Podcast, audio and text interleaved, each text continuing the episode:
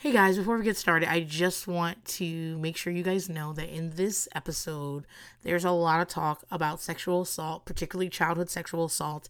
There is a lot of talk about violence in um, domestic situations, um, self harm, particularly suicide. Um, there's just there's just some some tough talk in this episode. And if any of those things are type of things that would make this a hard listen for you, go ahead and skip this one, and I'll see you next week. Thanks.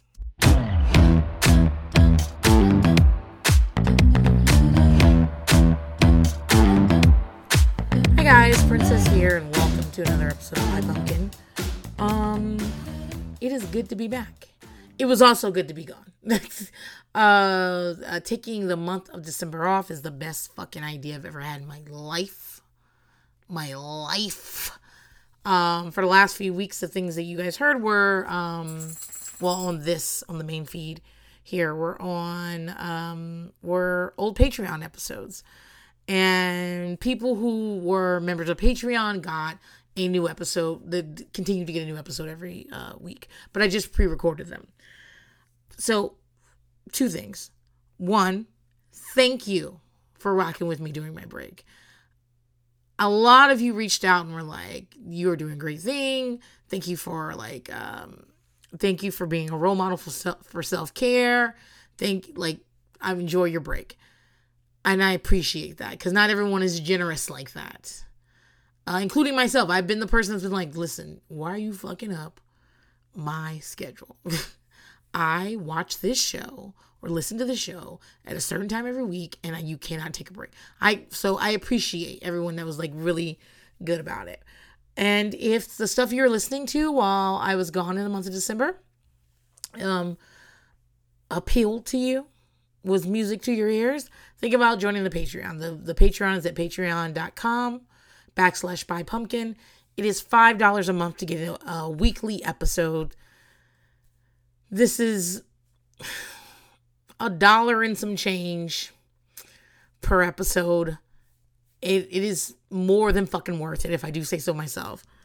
For those who like to hear um, me just babble about personal stuff, there's a Princess Diaries tier that's ten dollars, and you get all the you get all the uh, weekly bonus episodes, and then you get an extra Princess Diaries episode every month.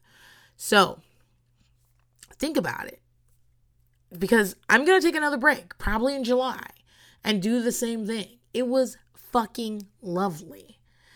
Um, so this week I have for the Patreon, they got their weekly bonus episode. Uh, it was on Call Me Miss Cleo, an HBO Max documentary that came out just before the holidays.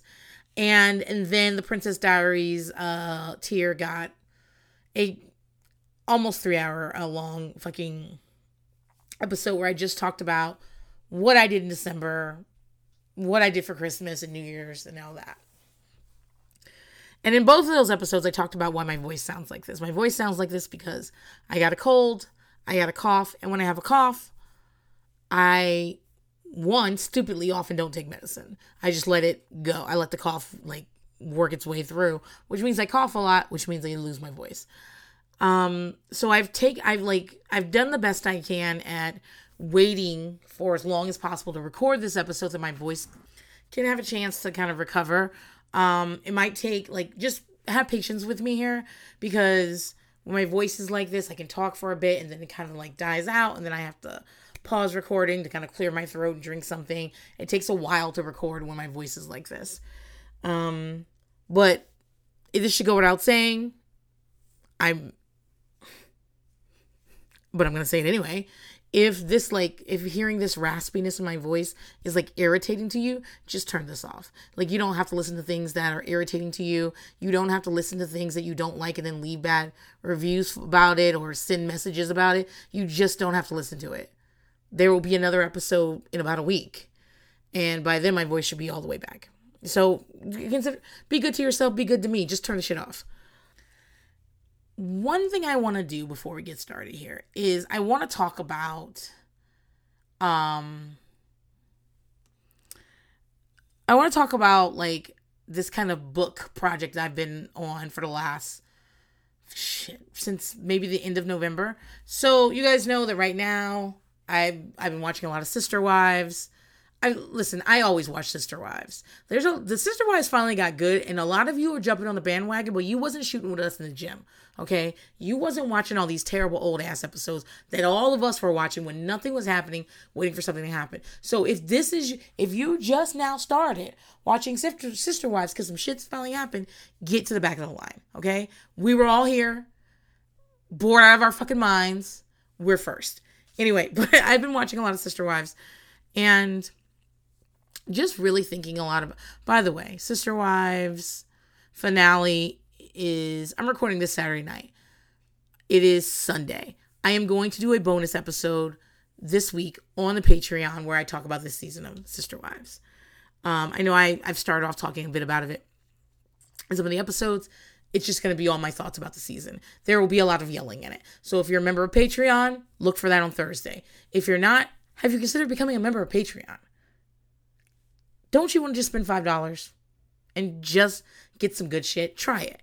So, because I've been watching a lot of Sister Wives and kind of kind of like coming to a reckoning about how I feel about the Kody Brown family, I have been like really thinking a lot about polygamy, fundamentalist Mormon polygamy. Um and so I just I, I just I've been listening to a lot of audiobooks about it. Um, and so in December, November, December, I listened to like nine audiobooks about it. And I wanted to talk a bit about what I was listening to um, because it's it's it's all I've been thinking about lately. So two things: I have an Audible subscription that I barely use, and they're always like, "Girl, what you gonna do with all these goddamn credits?" And I'm like, "Okay, okay, okay." What I really use to listen to audiobooks is my library card. I have an Austin Public Library card. I have a New York City Public Library card that I always renew every time I go back to visit uh, family. I believe I let my Chicago library card go, but I use all of these library cards in the Libby app. Um, it's L I B B Y. It is it is all it does is you hook up your library card to it and it makes it very easy to check out things and it makes it very easy to listen to audiobooks in particular and often what i will do is i will just go to the search part filter it so that it says audiobook and then filter it so it says available now so only things i can check out right now and don't have to be on hold and then put a topic in like right now, I'm really working on boundaries for the new year. I think Princess Diaries and February will be talking about the things I'm trying to work on this year. And one of them is just better boundaries. Um, people always think I have really good boundaries because I love saying no to people. But these are like general public. I love saying no to the general public. Once you I have like all the walls up, walls up, walls up, walls up everywhere. And then as once I have allowed you inside the walls, I have no boundaries. I'm like, here's my beating heart, just have it. It's no problem. It's fine, fine. I don't need a heart. I'm fine. Like, and so I'm working, I'm really working this year on some boundaries and uh, some codependent relationships I have. And so, like, I would just change the filter to audiobooks, um, available now, boundaries. And then all the audiobooks I can listen to right now from any of my library cards will show up and I can just check them out and listen to it. Libby, the Libby app is great. First of all, you should have a library card. If you don't have one, fucking go get one. You pay taxes, you're allowed to have one. You live in you live in the county or whatever for you're allowed to have one. And the more people have library cards and check out books, the more funding they get. It affects funding. So, get one. You need one, okay? But where did I put my phone? Here's my phone. Gosh, I almost lost my shit. But I just like so I just instead of doing available now, I just looked for any type of books. Um, I mean any type of audiobooks and just waited for them to and put them on hold and they they'd show up and Libby would check them out for me. Um, I mostly checked out books. I used audio. I use Audible credits for the books I couldn't check out. And so, what did I start with? I started with Hmm. I started with Escape from Carolyn Jessop. I think this is probably gold standard of, of the of the books. It isn't my favorite, but it is very like what you expect from them. Um, uh, it's a woman narrating um, about growing up in the FLDS, and um, and this is in a particular sect which is I think the UEP, which is the one that Warren Jeffs. A lot of these things, a lot of these books, if you're if you're listening to a bunch of these books, they are definitely going to give you the history of Mormonism. They're going to give you the history of how the fundamentalists branched off. They're going to talk to you about Rulon Jeffs and who is Warren Jeffs' father. They're talking about Rulon Jeffs and his um and under before him there really was like a committee rule. And under Rulon, it became a one person, one prophet rule. And then Warren Jeffs, the infamous Warren Jeffs. Um, so if like, I don't know if I mean gold standard, but it is the standard memoir memoir for this type of stuff. Um, after that, I went to what is this? Where is my what is what the fuck is going on with these with these screenshots? After that, I went to Stolen Innocence with Elisa, Alyssa Wall. I I read Breaking Free with Rachel Jeffs. I I read The Witness Wore Red. It's Rebecca Musser. Um, The Witness Wore Red is interesting because although there are lots of these memoirs, many of them, I mean, they're all, a lot of these people are related to each other. They all appear in each other's books. And I believe it was The Witness to Wore Red that really like, I was like, it felt like she had changed names, but I recognized Flora Jessop. I recognized Becky Wall. I recognized Elissa Wall. And so, like, I was like, why are the names different? But this one is more um this one she's a lot more she's a lot more sympathetic to the FLDS community and it's Warren Jeffs that she's really upset with. Um what else did I listen to? Oh, I also I obviously listen to Under the Banner of Heaven which is okay.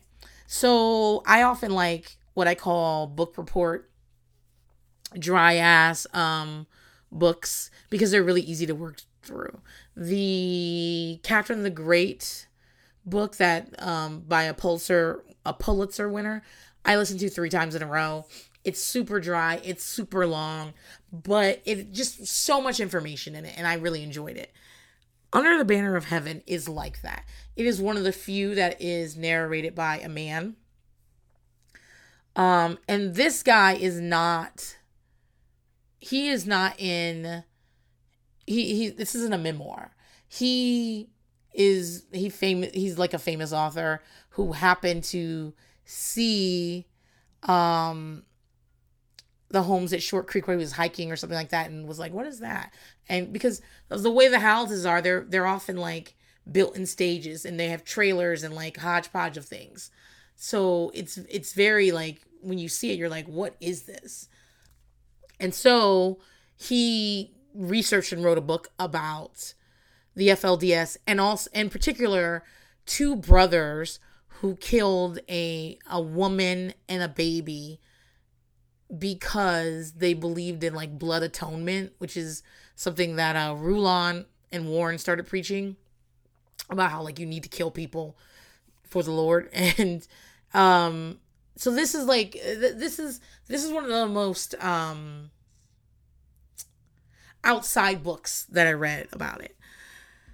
I also read Prophet's Prey, which is by Sam Brower. Sam Brower is a um is a uh, a private investigator. This book is interesting again because it's narrated by a man. Most of them are women writing these books and, and telling these stories. Um but it's interesting because because he's a private investigator that worked with like prosecution and the civil lawsuits from the Lost Boys and the lawsuits that took um, the UEP trust from uh, uh, from Warren's hands and put it back into the community's hands. Um, which is all the money that's controlled there, and the back and forth of that court case, because he worked on that, his this perspective of that book is very much like um true crime. Okay. It's not like the other ones which are which are about one person and their perspective. This one is like the case of, you know. So that one's really interesting. Um he mentions Jon Krakauer in his because they worked together at some point. Um, and he's also mentioned in some of the other ones because um, he ends up working with like Flora Jessop and different things. Um, what else? What else? What else? I listened to The Sound of Gravel, which is Ruth Wariner Wariner. Um, The Sound of Gravel. I believe is the one. Yeah, I think it's the one. So this one is an outlier because it's not about the UEP. It's not about um, those two cities. One Short Creek, but it, its real name is like Colorado City or something. But they're like in Arizona and Utah, and they're right next to each other. It's not about. It's not centered there. It's a, it doesn't have anything to do with Warren Jeffs. It is about another sect of Mormon polygamists in Mexico, and she grows up in this sect. Um, her father used to be prophet, and he was murdered by his like, like assassinated uh, through hitmen by his brother to take power of the church. And it's really interesting because it's so different than the other ones. Um, as, let me just stop. All these books have graphic sexual content in them and talk about sexual abuse, particularly child sexual abuse, but all kinds of sexual abuse, physical abuse. Um, in particular, this one I think she does a really great job of talking about financial abuse, um, that polygamy, that religious patriarchal polygamy requires of its participants. And um, in all the books, they'll talk to you about how because there's so much inbreeding, there's a lot of um, there's a lot of uh, disorders and illnesses that come from um, recessive chromosomes and people were sick all the time and things like that. But in her, in hers, her mother gives birth to many ill children um, with various things. Um, her older sister has uh, bipolar schizophrenia and like like she spends the first seven years of her life like uh trying to avoid being murdered by her. Um in this book babies die all like it's but there's a lot of sexual abuse in this one as well. So something to think about. And the ending um it ends in a once she and her siblings escape the cult after her mother is after her mother and brother are killed in like a very graphic and like I never thought the book was going there. I ne- I never thought that's what was going to happen next. And um it was hard to get through. So just very interesting. I would highly recommend The Sound of Gravel. I would highly recommend it because it's so good that it's like from a different perspective. But I'm going to tell you it's a hard book to get through. A lot of shit happens in it that's really tough. Um yeah. The book I probably enjoyed the most is called Church of Lies. It's by Flora Jessop. Flora Jessop is very well known because she is an activist for getting these um, people out of cults and out of these situations. And like to the point where like they were telling the children that Flora Jessop was going to show up in the house and steal you out of your house. Like she's she's responsible for a lot. Um, and she tells like some really interesting stories. Um, it is the most graphic one when it comes to sexual abuse.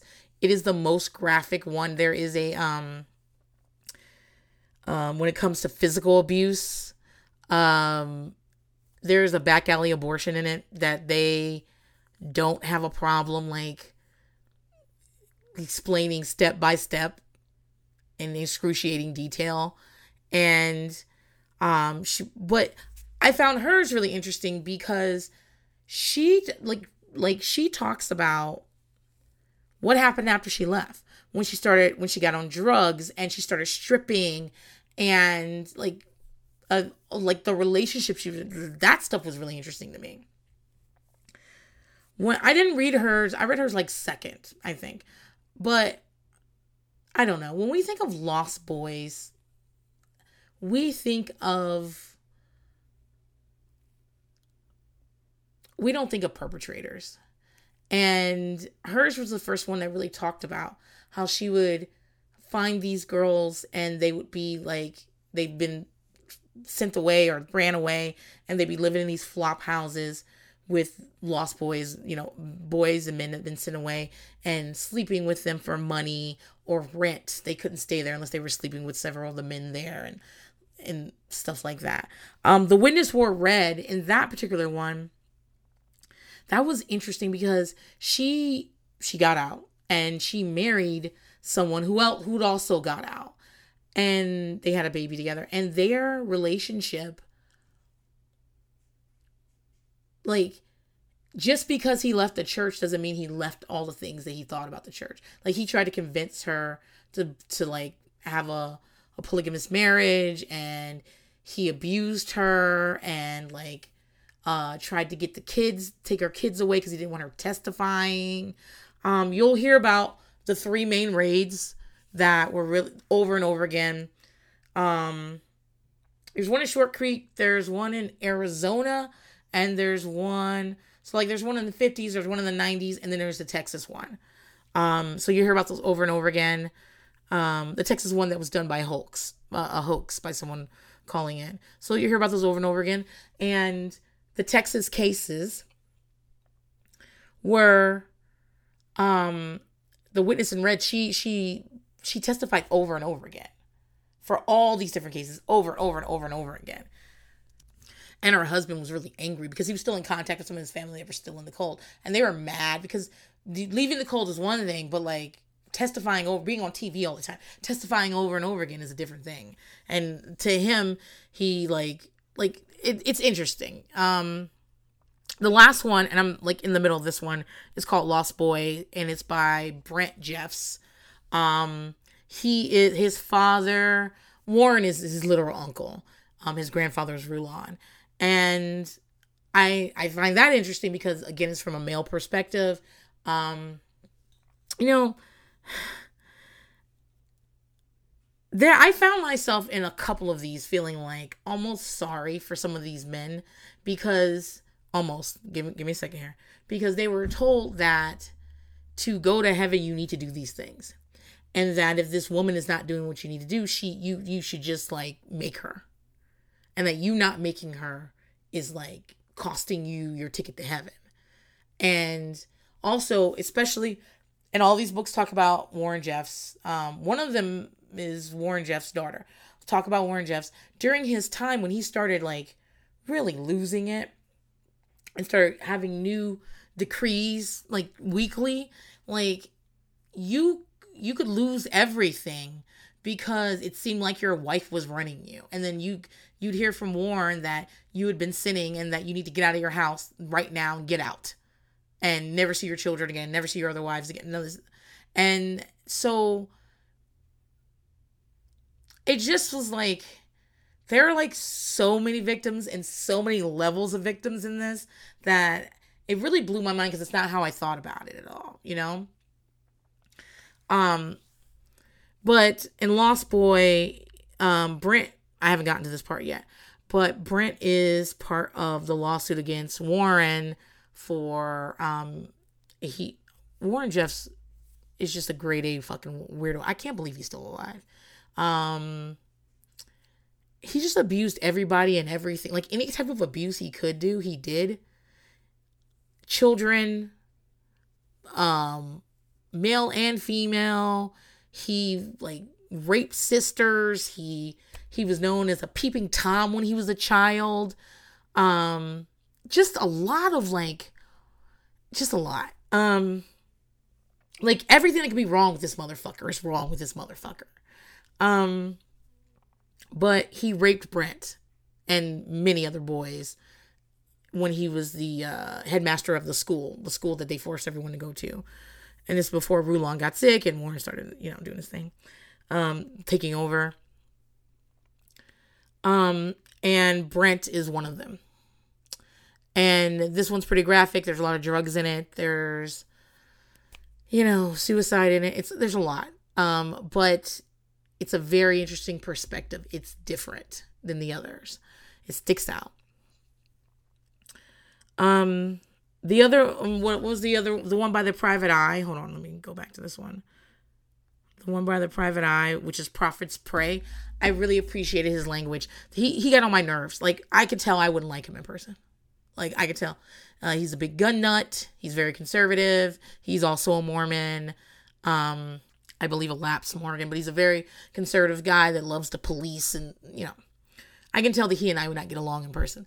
But I really appreciated that he didn't pull punches in the way he talked, and that many of these books, because they're they're memoir memoirs written by women um, who are taught to keep sweet and like like um, even even like the one with the walls the the wall there's two by the wall different wall sisters they figure in each other's books and one of them is angry at the other one because they feel like they got she got the father like kicked out because like even some of the stuff that I was like that's obviously not her fault.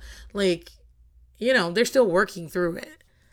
But in sam brower's book he's like straight up. He does not say they married their fourth wife. He said they married children.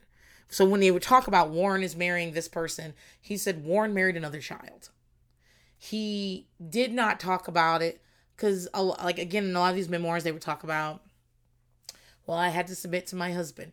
He straight up says and then they raped the, the she he took the child home and raped her. He would he's he doesn't pull punches with that type of language and i appreciate that because in some of these other things like um they really everyone hates warren obviously but they really love to paint rulon who was his father that was that you know got older and older, and um, Warren basically took power from him. And they really like to paint Rulon as his victim of Warren's. And I, Rulon's not a victim.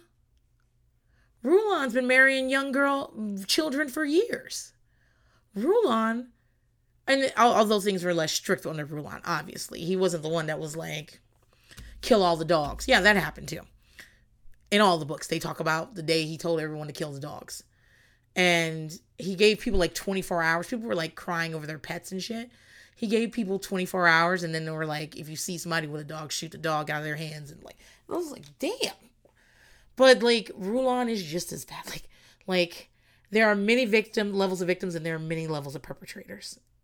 That's what I found interesting about this, this like kind of like um, book binge I went on. Yeah, um, and also lots of stories that, you know, not everything is Rhonda's story from Big Love, you know? Lots of different types of people, lots of different types of situations. I didn't know about Uncle Fred, who um, was well loved, and I think he was the bishop of Short Creek when he was kidnapped by Warren in the middle of the night.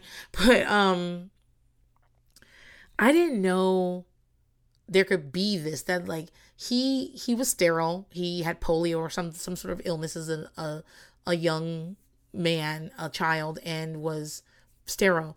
And so like Merril Jessop, who figures heavily in Flora's, that's that's her abuser, that's her father. Merril Jessop, and, he, and he he's he's a prominent guy. He figures in a lot of the memoirs. Um, would like when one of his wives would like give birth to a girl, he just like get the baby and drop it off at Fred's house and give it to curry favor and let Fred and his wives raise the babies. Um yeah, and uh, when I'm talking about like Rulon was not a was not a, a let's let's not turn him into like oh poor Uncle Rulon, babe. There are graphic stories of people been in these store in these books married to Rulon being forced to have sex with him. He was 85 years old. Like he was 85 and still forcing girls to, to be married to him and fuck him. So mm, um yeah, just like super interesting. Really enjoyed all those books. Um, I'd say that my fa- if you were only going to read one, Church of Lies, Flora Jessop's is the one to read. Lots of round, well-rounded, and she's like very specific and very like, but it is graphic, like incredibly graphic. I just gotta let you guys know that. Um, yeah, and I think once I'm done with um that one, um, the one I'm reading right now, uh, Lost Boy, I think I'm gonna take a break because you cannot consume all this shit all the time and and just be fine. It's just not it. But I just want to let you guys know that I find it really, really interesting. I found all these things really interesting and and I would recommend them. Like absolutely. And don't worry, I am gonna put a content warning on this because I just spent 30 minutes talking about some shit that was needs a content warning. So you already heard one if you're listening this far in. Oh, if I could get one, mm, if I could get one memoir, this is something I wanted to, that I definitely wanted to say. If I get one memoir, when Warren Jeffs went on the run, when he was formally charged with, um, he's been he he he he's had two big cases against him. I believe one in Arizona that eventually got overturned, and then one in Utah, or it might have been Texas. I don't know. Um, it might have been Texas, but when he went on the run, he went on the run with one wife. Okay, a wife that used to be married to his father, and in one of the memoirs, I can't remember which one. This is the one that was married to Rulon. She talks about that wife and how she would talk about she was a comfort wife, meaning that like there are certain in polygamy you'd have all these wives, but there are certain wives that like it was really important to have sex with, you know, and that they were like skilled in having sex and and it's highly curried favor. Keep in mind that it's so interesting how they were told to to treat the opposite sex, boys and girls, like snakes. Like don't even look at them, don't touch them. D- don't let sex enter your mind at all. Men are scary. Don't you ever be alone with a man. And then you turn 14 or like, listen, it's time for you to get married and just go in that room and do all the stuff we've been telling you all this time. Don't do, don't do, don't do, don't do. It'll kill you. Go ahead and do it. No, we're not going to give you any details. We're not going to tell you anything about sex. Just go in there. Let it be a surprise. He'll let you know. Like, shocking. Very shocked. I don't, I don't, I'm not shocked that it happened. I'm like shocked as the way they describe like like like looking in a boy's face and also looking in a woman's face would like like be your downfall until the day that we tell you you should get married and then you need to have sex. Lots of sex all the time. Never say no. Sex sex sex sex. Are you having sex? Because you need to have sex. Are you having sex? And this is until um that while while like while um Warren Jeff was in prison, he set out some new rules and one of them was like you could only have sex for procreation couldn't have sex if somebody was pregnant and just a lot of things that change like every day he he sends something new and be like and now the rule is this. And it was just really tough on everybody because they were like what? Um what was I talking about? Oh the wife that warren was caught with so Warren was caught with like ridiculous sum of cash money. Um, when his brother was caught first, his brother had all like all these letters because they were having to tithe everything, or having to to um all these letters people sent to the prophet. Like one was from like a five year old boy saying his father had been told to leave. Like because that was a lot that was one of the things they held over your head. Like if you weren't doing what we told you to do they tell he tell you like get out. Um his father had been sent away and it was so it was you know his siblings his mother. And it was like this is our last five dollars. We have nothing to eat. Please when can my father come home? And like warren was never reading these letters. He was just taking the money out but like he was in shorts and he would like all the men and the women had to wear long clothes at all times. Men had long pants long sleeves. You could not show any skin. Women were wearing well also you're wearing the long underwear as well. So women were wearing long underwear pants and then a dress with on top of it at this point to be in compliance with the prophet. But he's in shorts. He's spray tanning. He's this is especially in Sam Brower's book really gets into this. He's um going to Vegas. Him and the the wife that he's on the run with are watching porn in the in in motels. He's um he's driving a Maserati. Like he's he's he he he's buying a brand new Harley. which he which eventually gets stolen and he's like not good at he's Warren Jeffs is such a skinny like weaselly motherfucker. Like he can't even hold it up. Like he's just wasting the church's money. Um like taking money out of people's mouths who need to eat for so he can drive like a really nice car uh, on the run. He was like trying to get fake IDs to go over to Europe. He was going to go he was going to flee to Europe. Um just lo- lots of interesting things about him on the run. But the interesting part is the wife that he took with her. I want a memoir from her because a lot of people are mad at her because like people were starving. She knew that. And she's just like out there wearing Gentile clothing and watching porn with Warren in the motels and going from place to place, enjoying her life. And just like, I want to know what she fucking thought what is her freaking name? Hold on. I think it's Naomi. Hold on. Okay, glad I looked it up. I'm a dummy. Naomi's story is told through her viewpoint on that Netflix doc that I skipped because I thought it would be too elementary. I might watch it. Maybe I'll do an episode on it. Um, because I really want to know what the fuck she was doing on the back of a motorcycle and going to Tampa going to fucking SeaWorld and then going up to Disney and all that other shit when like people literally um were starving and what the fuck did she think was happening? What what, what did she think was happening when he was like, "Here, wear these clothes that show all your body parts." And yeah, anyway, let me stop talking about that shit. Let me stop talking about it.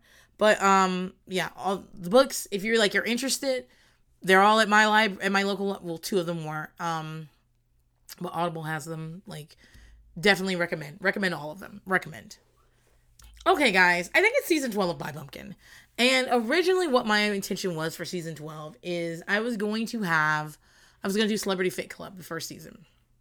Even bought it on amazon anticipated like oh there it is i bought it. Go to watch it. Amazon won't let me do it. Said it's not available in my location pull up the VPN, go to some different locations. Not available there either. And I know it was working because The Office was on Netflix in Canada. And I could see that. But like no matter what location I chose, I couldn't get Celebrity Fit Club. And I was really pissed off about this because I am not a spontaneous person. I this would surprise all of you to know, like this is definitely a big shock to all of you. I'm a planner and I like to know what I'm going to do and I don't like last minute changes. And so I spent I should have recorded this yesterday, but I was you know trying to rest my voice long enough so I can actually do this and you guys can understand what I was saying. And then I'd realized I couldn't watch it. And I was like, what is season 12 of Buy Pumpkin going to be about? And you know, uh, listen, there are a lot of great ideas out there, but I'm not ready to do I Love New York. Newlyweds Nick and Jessica, I definitely want to do, but they're only 10 episodes and they're 20 minutes each. I would have to do two episodes uh, for a podcast episode. That only leaves five weeks. Like, if I do that, then this. Like, there are certain things that I can't do until I do something else. I don't want to do For the Love of Ray J until I do Daisy of Love. Like, you know what I mean? And you know, things can be available in streaming today and not tomorrow. And I literally bought this. I'm really pissed off about this. And this is one of the the issues about streaming is that um even if you paid for something like we don't like it's not physically ours. So, you know, I just went around trying to figure out what I was going to do. And then I was like, well, what fucking seasons have I done? So I had to go back and like list the 11 seasons of Buy Pumpkin, which is the only reason I know this is the 12th season. I was like, damn, I did a lot. Now I've also done a lot of series on um on Patreon as bonus because I used to just do I used to do like a bonus series and a and a main feed free series. But lately I've just been doing one-offs and documentaries and different things. Like I'm gonna do I'm finally gonna do the McMillions doc. Like I said, I'm gonna do a Sister Wives episode next week. I'm probably gonna do this fucking Netflix uh doc for Naomi. Um, just very and I did a lot of sponsored episodes over there. So not so those 11 seasons of things I've done. I've also done I know for a fact I've done Hogan's Knows Best, but I did on the bonus episodes. I know, like, just different things like that. So I was just going through and just thinking, and I have, I put a lot of things down, and, you know, I obviously want to do, I've done this before where I've did like a, a, a smattering of true life episodes, and I definitely want to do that again. I want to do, um, just like, just all day today, not all day, but like most of the day. Then I made some bomb ass chicken tacos, guys. You know what I like about TikTok? I like when some shit comes across my page. I'm like, I'm gonna make that. Today I was just I saw some chicken tacos. I was like, that's happening. Fuck, they were so fucking good. So fucking good. Anyway, but for most of the day, I've just been like dicking around and like kind of doing admin stuff. Um, if you by the time you listen to this, if you haven't gotten a response to my to like messages you sent me through the month of December, resend because I've missed it. By the way, I have some more sponsored episodes in the can now, things that I need to do. I cleared them by the end of the year last year. Um, a lot of the things you were hearing on the main feed in November and on Patreon in December were sponsored episodes. These are just episodes where someone pitches me something, pays me 20 bucks, and they sponsor this episode for me to talk about this subject. It's really good for things that you wish I was talking about, but I, I'm not.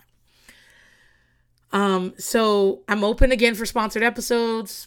Email, message me on Patreon or email me at hello at buypumpkinpodcast.com. I rarely say no to a sponsored episode. I've only said no to a few things. I'm going to tell you this now. I'm going to say no to anything that has to do with Harry and Meghan. I don't want to talk about them. I find them boring. I'm also not going to be able to say the things that you want me to say because um, I don't necessarily have the same perspectives. And so I talked, I think I talked a bit about this um on because people were asking me of starting to ask before then but i'm i'm not to do any harry and meghan content liz explained why she's not to do any but for me personally i am not interested in them I find them some of the most boring people on earth. I find their situation to be boring. The only thing I am I am willing to do is defend them against racists, but that's because I am forced to just because fuck racism.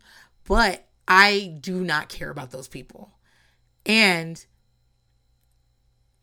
they need to think about some they need some some teachers on race as well. Um I don't intend to read that book by Harry. Whatever happens interesting, I'm gonna find out about it. Y'all are gonna be talking about it non fucking stop. All the interesting parts will come out eventually. There are all some stuff's already coming out where he's saying that he didn't know if he wanted to wear that Nazi costume. He was gonna wear a Nazi costume or a pilot costume. And um and uh uh William and Kate told him to wear the Nazi one. Listen, listen. Do you know what'll never happen to me? Will never will what you will never in your life need to worry about? Me calling you to ask you, man, you think I should just wear a generic pilot costume or should I wear a Nazi costume? No, because I have common fucking sense. I don't care who told you to do, who who encouraged you. You're the it was your idea in the first place, and you're the fucking one who wore it. I do not like Harry at fucking all. And so, and much like Liz talked about how she does not want to be, she doesn't, she never wants anyone racist or with terrible opinions like agreeing with her. I feel the same way because I have some criticisms. I just don't believe they can live like they are very all the stuff surrounding Harry and Meghan are really it really is force you to be black and white and there's very little for room for gray and nuance and i'm not taking that sponsored episodes i'm sorry to the 10 people different people who asked me literally i'm not going to take those sponsored episodes because i'm not going to say what you want me to say and i never want to be in a position where a racist is agreeing with is like yeah i think they're terrible too no we don't have the same opinions nah, nah, nah, nah. No. Um, so other than that, like I've done some episodes I did not want to do. I did a sponsored episode for um what's the transracial lady? You know I'm talking about. Trans the transracial Rachel Dolezal. I did an episode on her on her doc. I've done things like Um that that that TV show Black or White where they would put people in like um blackface and whiteface and have them go live I did that. Like there's a lot of shit I've been like, girl, I don't know. But the thing is, I know I'm going to have something to say for most of them. And I feel comfortable with what I have to say. I do not believe we are at a space where we can, t- where I can talk about Harry and Meghan in a nuanced way that will not attract the wrong sort to me. That's all. Um, but yeah, if you have like some things you want me to talk about, you wish I was talking about, pitch me. Message me on Patreon. Email me at hello at buypumpkinpodcast.com let's talk about it. It's 20 bucks. Let's see what will I do for $20? You'd be surprised. And you'd also be surprised what I wouldn't do for $20. Um, what else? Like I've turned down that I turned down Kanye episodes. Never. I'm not going to talk about Kanye. I don't want to talk about Kanye. I just don't think I think I think there's enough talking about him and I don't think I can add anything else to that conversation and I'm sick of him. That's why I don't want to talk about him. What else have I turned down? I can't remember. Like if if I if I saw like the email from I'd be like, yeah, I turned that down. but yeah, so but pitch me, see what we're gonna do. So why am I talking about that? Oh, because I'm talking about the different episode, uh, what I've been doing on Patreon, and and how the fact is that like I've done 11 seasons of Buy Pumpkin of different series on here, and I've also done quite a few. I think I did a workout episode on Patreon. Um, I really do not remember. It's been so long. How long have I been doing this? I started this right before Kara started Everyone's Business But Mine. Like, I did my first couple episodes right when Kara was messaging me, being like, "I'm gonna start. I'm gonna. I'm. I'm getting back in the podcasting game," and I was like super excited. Um, so whatever her anniversary is, maybe a month prior to that is my anniversary. Is it three years? Is it two years? How fucking long have I been doing this? I don't remember. I could easily look this up. Hold on. Okay, I'm back. The trailer for this episode for this show came went out October 18th of 2019. So I can't do math, babe. I cannot. I guess I've been doing this for three years, and this October will be the fourth year. That's a long fucking time. So I just was really I was discombobulated today because I was like, girl, I have been geared up to talk about fucking Celebrity Fit Club for a month, over a month. I was like, that's what I'm going to do. And now I have to figure something else out. And what I landed on, and this is how I kind of decide what I want to talk about. Do, does my does does the blood get a little pumping when I want to talk about it? You know what I'm saying? Does, does, does my mouth water a little bit? Do I have a lot to say? And there were many things that I did. And I was like, okay, well, I'm going to be doing that in future. I just can't do it right now. This requires that I watch two 45 minute episodes.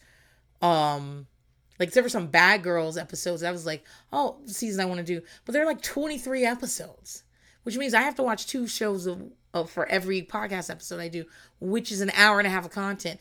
And guys, because I'm writing down notes and I'm stopping and I'm looking and I'm clocking people's wigs and I'm doing all these different things, if it's an hour and a half of content, I have to break that up over a couple of days. 40 to 45 minutes is about as much as I'm going to do in one day when I'm taking notes. And so, like, that requires a schedule to change. Like, Amazon, you really fucked me up. Like, I really.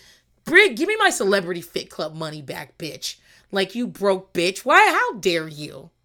How fucking dare you? Take my money. I don't know how much it was. Might have been eleven ninety nine. I don't care. It's the principle that matters. You took my fucking money and now you're talking about I don't live in the right country. I was living in the right country when you took my motherfucking money. You broke bitch, give me back my fucking money, Amazon. Anyway, in terms in terms of like what I can do right now in terms of logistics, accessibility, like there's so much shit I'd love to talk about. You just can't get it anymore because MTV put a lot of fucking current music in it and now they can't play it for us because they got to edit the music out. Shit like that.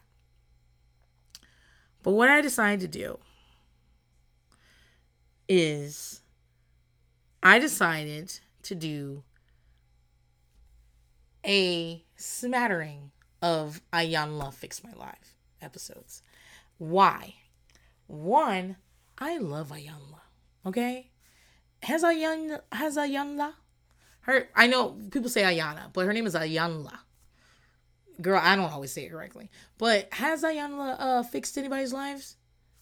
Listen, you take a shit very literal, okay? It says Iyanla fix my life. There might be a question mark after that. Can she? Will she? Probably not. But I enjoy her a lot. And part of the reason is that she yells. Guys, have you noticed that we like people who yell at these people on TV? Because we want to yell at them. One of the reasons we hate Dr. Drew at these fucking reunions for Teen Mom is that he's not doing enough yelling. But he can't. I like I'm gonna get to it when we talk about Sukihana on fucking Sister Wives in the bonus episode. I'm gonna get to it. Like there we at home would be horrible hosts because people will walk out on us all the time. Because I would be screaming. I would have I would have hit Kody. I would hit Kody Brown. I would Will Smith Kody Brown. I'd slap the shit out of him and then go sit in my seat. I mean, I'd have to leave after that. But um he didn't leave, but I would have to leave. Yeah. So this is why they don't hire me to do shit like this. But if you notice, the people that we love the most for on these shows are yelling. Dr. Phil yells. He's like, You can't have sex with your sister. And everyone's like clapping, like, Yeah, smart. He yells. Dr. Now, for my 600 pound life, doesn't yell, but he does say things like, Hmm, have you noticed that you're fat? And people get a, a kick out of seeing fat people taking a task for being fat. That's the truth. That's part of the enjoyment. I'm I'm able to admit internalized fat phobia. Absolutely. There's some like there's something about seeing someone who's medically disabled because they're fat and eating tons of food and you want to be like, "Oh, well, why'd you have all those grilled cheese sandwiches?" Mm-hmm. Admit it, you want to say that. You want to get in their face and be like, this is your fault. And Dr. Now does it for you. He says things like you can't possibly losing weight. You can't possibly be on the diet. You're not losing. He says he he he takes it he takes them to task for you. That's why you like it. And Iyanla, whether she's right or wrong, often slams things on the table and yells. And we're like, yeah, yell at that motherfucker. Now here's the thing about Iyanla. I've read two of her books, and one's like a pretty much a memoir. And she, everything you, every ratchet thing you see on Iyanla Fix My Life, Iyanla has been through herself. She has had a very, she's had a tough life. She's been a million fucking things. You know, she used to be a fucking lawyer. Yeah. She's been a million things. She has she openly talks about all like all the mistakes she's made raising her children. One's like um I think he died, but he's he was a very serious drug addict. Um her kids have talked about the way she's abused them. Um another child died of cancer. I mean that's not Iyanla's fault. But you understand what I'm saying? Like she talks about the mistakes she's made as a mother, as a woman, as a the bankruptcy she's been through.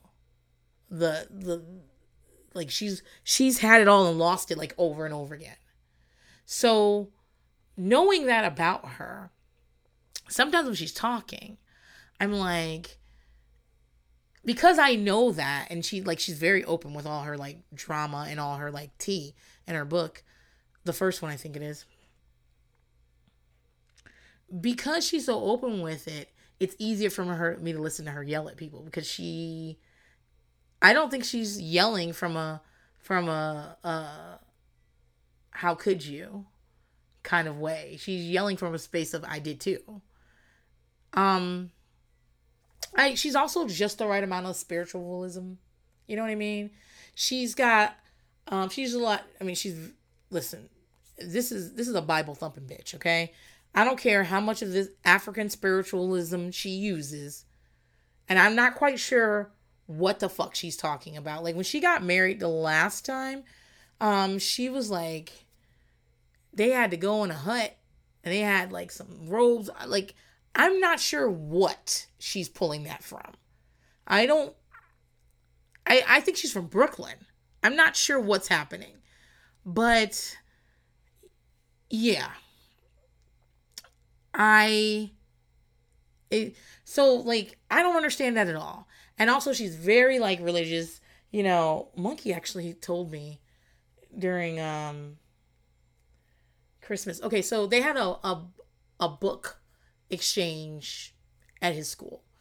Like instead of doing gifts or anything like that, everyone wrapped a book and they were they were very specific like you don't have to buy a book, a book from home. And what we're to do is you're to put who it's from, he's in the first grade. And we're to put in the box and people are to choose a book and then we all get a new book. And the book we gave was like about how nobody likes a fart. It's a very funny book. Um the kids are actually like, why did you give away our fart book? We really want it back.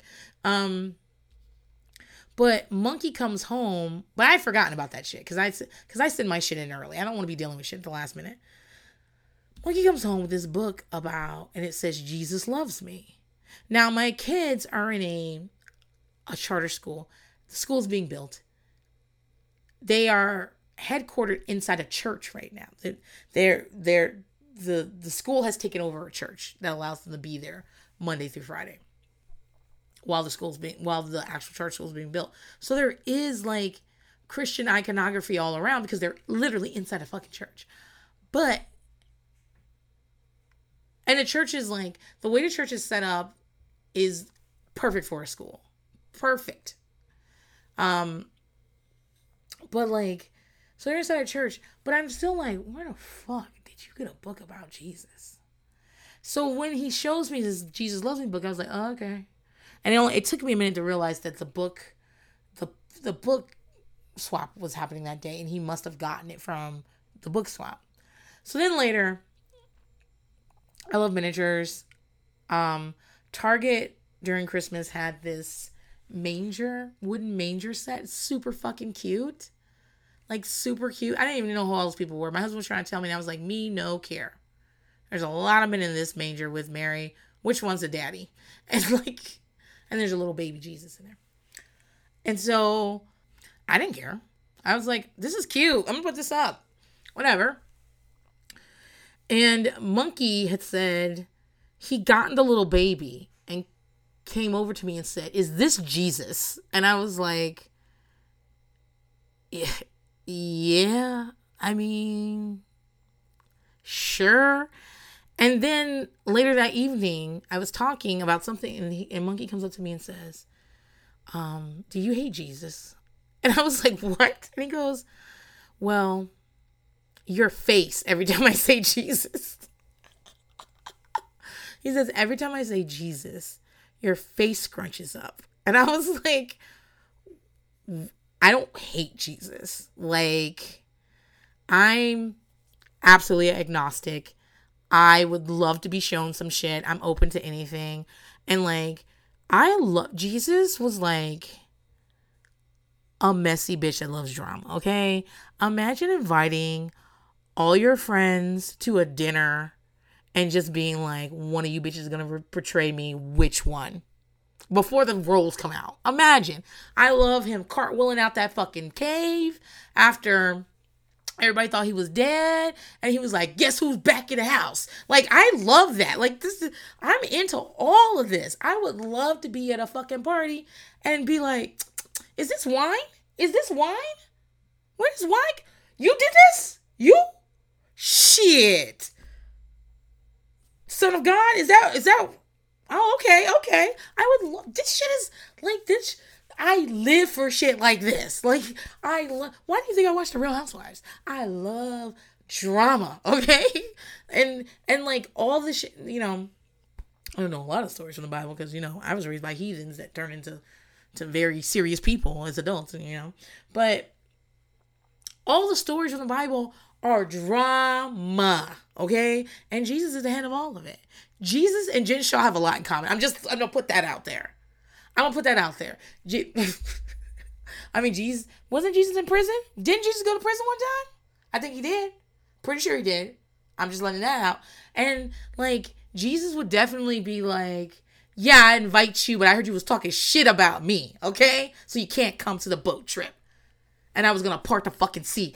I don't know if Jesus did. That's a Moses story. Did Moses part the sea or did Jesus help him? I don't think Jesus is in that story.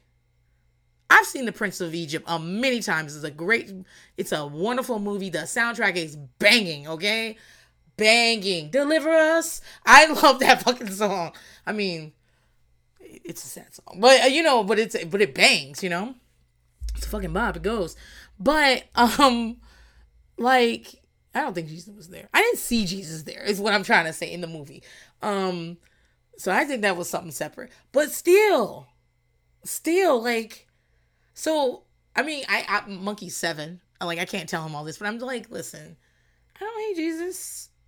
I you know, I just I don't know. My face scrunches up sometimes. I don't know what to say to you. I don't know. But well, I'm off topic. The reason I'm talking about that is because in general, like I'm usually not like attracted to someone who talks a Bible thumper in any way, shape, or form. But because Iyanla combines it with her faux African spiritualism, like the thing about her is she's so fucking entertaining to watch. And every now and then she says some shit that goes, damn girl. Shit, I should write that down and put post it on Instagram the next time I break up with somebody. I should write that down. Like, she's just enjoyable. She's watchable. She's supremely fucking watchable. And that's why I enjoy it. Um, I just want all of y'all to lower your expectations because nobody's life's getting fixed, baby. This is a 40 minute TV show on OWN. Calm down. Don't be so dramatic, Jesus. So, in this particular one, it's called Lotto Drama. It's season four, episode seven. This is the first of eight episodes I'm going to do. I'm obviously gonna hit the man with 34 children. I'm obviously gonna hit um Sheree Whitfield's episode. Um, hold on, let me let me just uh flip this legal notebook to the page that I wrote down the ones I'm gonna do. I'm obviously gonna do the one Laura, Laura Govan. Neffy and Solo two parts, gonna do it. Karrueche's episode, gonna do it. Um, what else? Terrell Owens episode. I always found that one really interesting. And there's one called My Freeloading Family, in which um one of those dudes like he about to fight Iyanla, and her son comes out and and is like, You're not gonna do it. Actually, I don't even remember if he said it like that, but that's what I would say. Listen, not my mama. Not my mama, not today. That's what I felt like the man said. I don't I will I'll remember what he said once I watch it again. But um, yeah, those are some episodes I want to do, and I think we're gonna have a good time. And if you're someone who doesn't know who Iyanla is, listen, I realize the majority of my audience is white. I'm I'm happy you're here. I hope that you are. I I hope that this resonates with you in some way. But I'm a black person, and a lot of my references are black. And so I know sometimes when I come up with like when I'm like I'm gonna do an episode on the Braxton sisters, I'm gonna do an episode on, on I'm gonna do a series on Iyanla, that sometimes you're like I don't know who that is. Fair bet, got you. But I want you to remember there's plenty of times that I queue up a Liz episode and it's about some YouTube people that I have never seen in my life. I've you know, Liz is the only reason I know who the fuck Trisha Paytas is. I do not know who that is. And I finally saw like a video of hers. It wasn't like it might have been a YouTube video, but it was like her pretending to be in the Hilary Duff movie. Because you know, hey now, hey now, this is what dreams. You know, I sing that shit all the time. I don't recall ever seeing that fucking movie, but I know that song. And so I was like looking, I was like, is that Trisha Paytas? Because when when Liz would talk about her, I would like look her up and she looks like Tisha Campbell to me. She looks like Tisha Campbell, little biracial sister. And I know she's not, I, I think she's like blackfishing, at least the court, that's what Liz says. So I don't know. I don't know this lady. But like, I listen. I don't know what the fuck that is. Plenty of times, there's some internet drama, and I'm like, at the beginning of the episode, I don't know who that is. At the end of the episode, I'm like, what? I need to know more about this. So, like, I just want you, if you're one of those people that's like, I don't know what this is, press play and listen. I promise you, you're gonna like it. Kara does episodes all the time about people I do not know who the fuck they are. Some fashion person, some. All my Kardashian news comes from Kara. I don't. I, every now and then I'll be sick or something and I want to watch something that I do not have ever have to think about and I'll throw on like uh, some Kardashians. I, I prefer the Mean Kim episode because I think that's her real that's who she really is. She's glint in her eyes when she's being mean, when she's hitting people, when she's calling somebody a whore and kicking them out of a, a hotel room. Love it. That's real Kim. So like every I'll throw that on because it's easy, but I don't watch. I don't know what's really going on, and you know, Kara has to tell me, and I really fucking appreciate it. Sometimes I just have to press play and like trust the process. And I'm gonna say the same thing to you. There are those of you listening who, who are going, I don't know who Iyanla is. I don't understand. Press play, which you've already done, but keep pressing play and trust the process. I think we're gonna have a good time. So this episode is called Lotto Drama. It's season four, episode seven. It came out October of 2016 and it's about Marie Holmes. Marie Holmes was like 26 years old. She was a single mother of four children. Her and her four children were living in one room. She was a part time employee at Walmart and a part time employee at McDonald's, two corporations notorious for keeping people part time so you don't have to pay them benefits. So you need two jobs for the play to not even be able to afford what you can get with one. Um, and she won the lottery. How much did she fucking win? She won 188 million dollars in the lottery. Now, just to keep this a thousand percent real, you get a hundred. You get the full amount if they if you let them like pay you out over the course of like 30 years or something like that. If you choose lump sum, you get less. I think she got like 127 million, and then she had to pay taxes. And I think at the end of the day, what happened? She took home like 88 million people keep saying only 88 million is an incredible amount of fucking money. Incredible amount of fucking money. It's an incredible amount of money for anybody, but it's especially for someone who is living in one room in a trailer. So you're sharing a trailer with multiple with probably another family. So you're living in one room in a trailer with four of your children and going to McDonald's and Walmart to work every day. Incredible. And you're like 26 years old. Incredible amount of money. And she won that in february of 2015 um this aired in october of 2016 like i said. Um what did she buy with it so she bought multiple homes. Um she bought one of which was a plantation which we'll get into. She bought lots of expensive cars of course. She paid like $700,000 to a pastor who then sued her because this pastor believed, I don't know, like when Marie had just won the lottery, this pastor, her and this pastor had some conversation about her tithing like 10% of it. Um, Okay, Warren Jeffs. And and um she verbally agreed to give him 1.5 million dollars to donate to the church.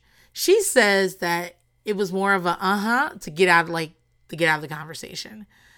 But she ends up donating $700,000 and agrees and and agrees to pay out the rest as she gets money for it, gets money. But he doesn't believe that's enough. And he wants the $10 million he believes he's supposed to get. Um, and according to him, he went on and started to build the things that, that the money was supposed to pay for with his own money. And that's why he was suing her. So she was in a lawsuit for that.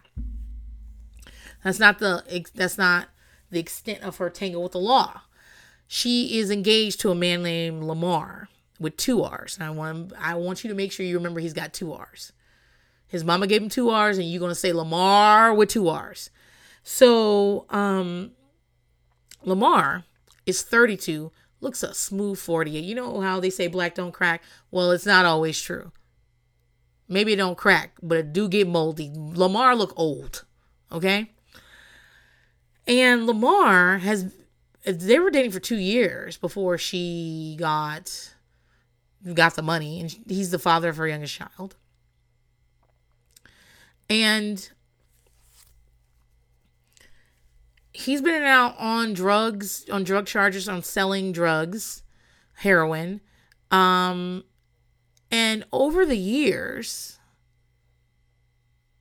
year er, she got the money in February 2015. She won in 20, February 2015. She might not have got the fucking money till fucking April. You know what I'm saying? Like, I don't know how the lottery works, but I just don't expect them to like wire the money to your account like that day. I just don't think that's how it happens.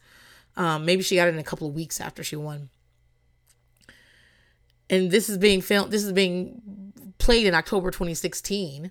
So it can't. It's what at the most it's a year and a half. Um, like, yeah, the most is like a year and a half after she won the fucking money. During this time, she has spent 21 million dollars on bail for Lamarr. And part of it is that he that like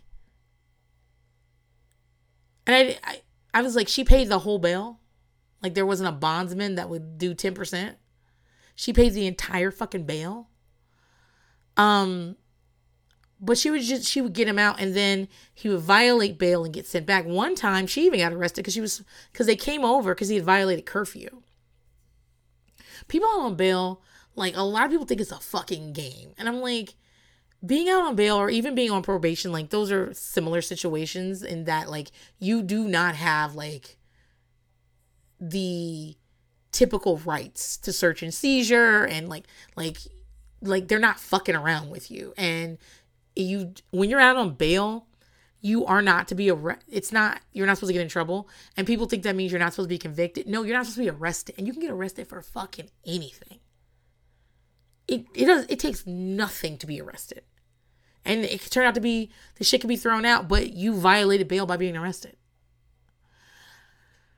So like and she was smoking weed one time when he's like when he missed his curfew and so she got arrested too and I'm like Ugh. um but here's the thing. When Iyanla shows up to Marie Holmes' plantation home, she Lamarr's going to jail in two days because he's been convicted. He's got seven years. And I'm like, $88 million? Could what kind of lawyer did you get? You couldn't get one of those lawyers that fabricate evidence. You couldn't get one of those lawyers that like for $88 million you couldn't get you couldn't get you couldn't pay somebody to say they did it? Shit. Seven years? I mean Lamarr Lamarr deserves it, okay? Obviously fucking deserves it. Um, but I, why am I saying obviously? I am not trying to act as if I think Lamarr is innocent. No, Lamarr doesn't even say he's innocent.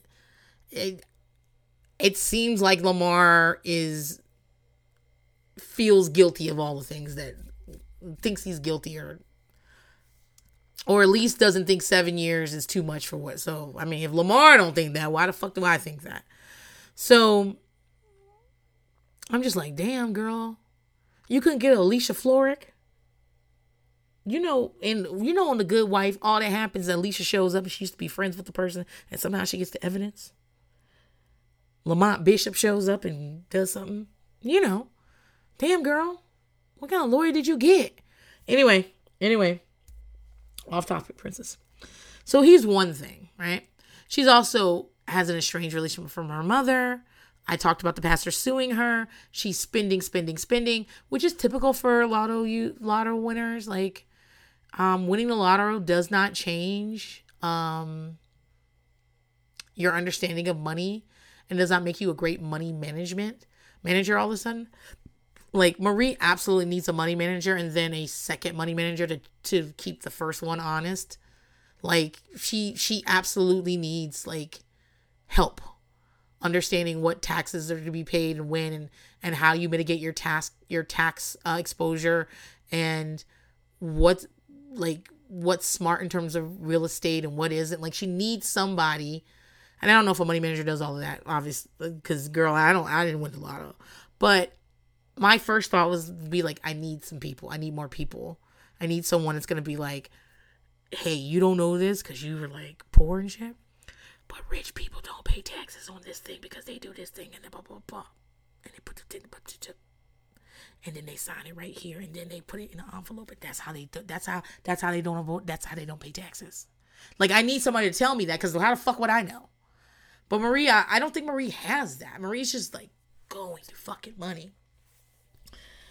Um, when we meet Marie, she's sitting outside the house in front of her plantation house in a um wicker conversation patio set that came from Walmart.